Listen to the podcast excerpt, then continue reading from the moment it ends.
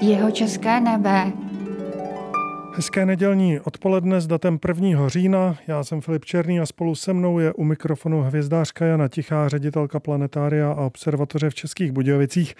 Podzim je nejenom bohatý na vesmírné úkazy, ale také na různá výročí a dvě jsme si připomínali právě teď. Jako jeho Češka začnu 75. narozeninami inženýra Vladimíra Remka, našeho prvního a zatím jediného kosmonauta a českou dětského rodáka, který se narodil 26. září 1948 v Českých Budějovicích a prožil tady část dětství a pak se sem vrátil už jako pilot stíhaček a pak se tu vlastně objevil už jako kosmonaut který absolvoval na jednom ze sovětských sajuzů v rámci teda českoslovětské posádky ještě cestu na kosmickou stanici a zase sajuzem cestu zpátky na Zem a který se dneska připomíná jako první kosmonaut takzvané třetí země po těch dvou velmocích, čili Sovětském svazu a Spojených státech amerických. A dokonce mnozí lidé v Evropské kosmické agentuře mu říkají první evropský kosmonaut, i když teda přiznejme si, že velká část toho Sovětského svazu leží v Evropě ale to berme to, jak kdo chce a spousta lidí ESA mu říká první evropský astronaut. Ale my jsme se tady o Remkovi povídali při výročí letu na jaře, takže můžeme pokračovat k dalšímu výročí.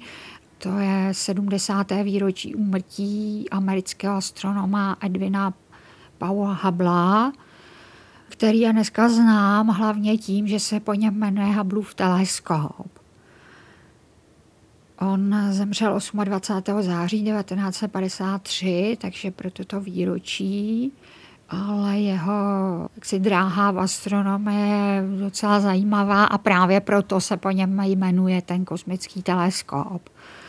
I když je to pro většinu lidí dneska to první, co nás napadne ale Hubble je člověk, který vlastně mnohonásobně zvětšil vesmír, pokud se to tak dá říct, protože až do jeho výzkumu se tak nějak odhadovala velikost vesmíru s tím, že se říkalo, že tam v tom vzdáleném vesmíru jsou různý takový nějaký chumlance, kterým se říkalo mlhoviny už tehdy, a který jsou oblaka mezihvězdného plynu a prachu teď ony, ty mlhoviny, vypadaly každá jinak v dalekohledu.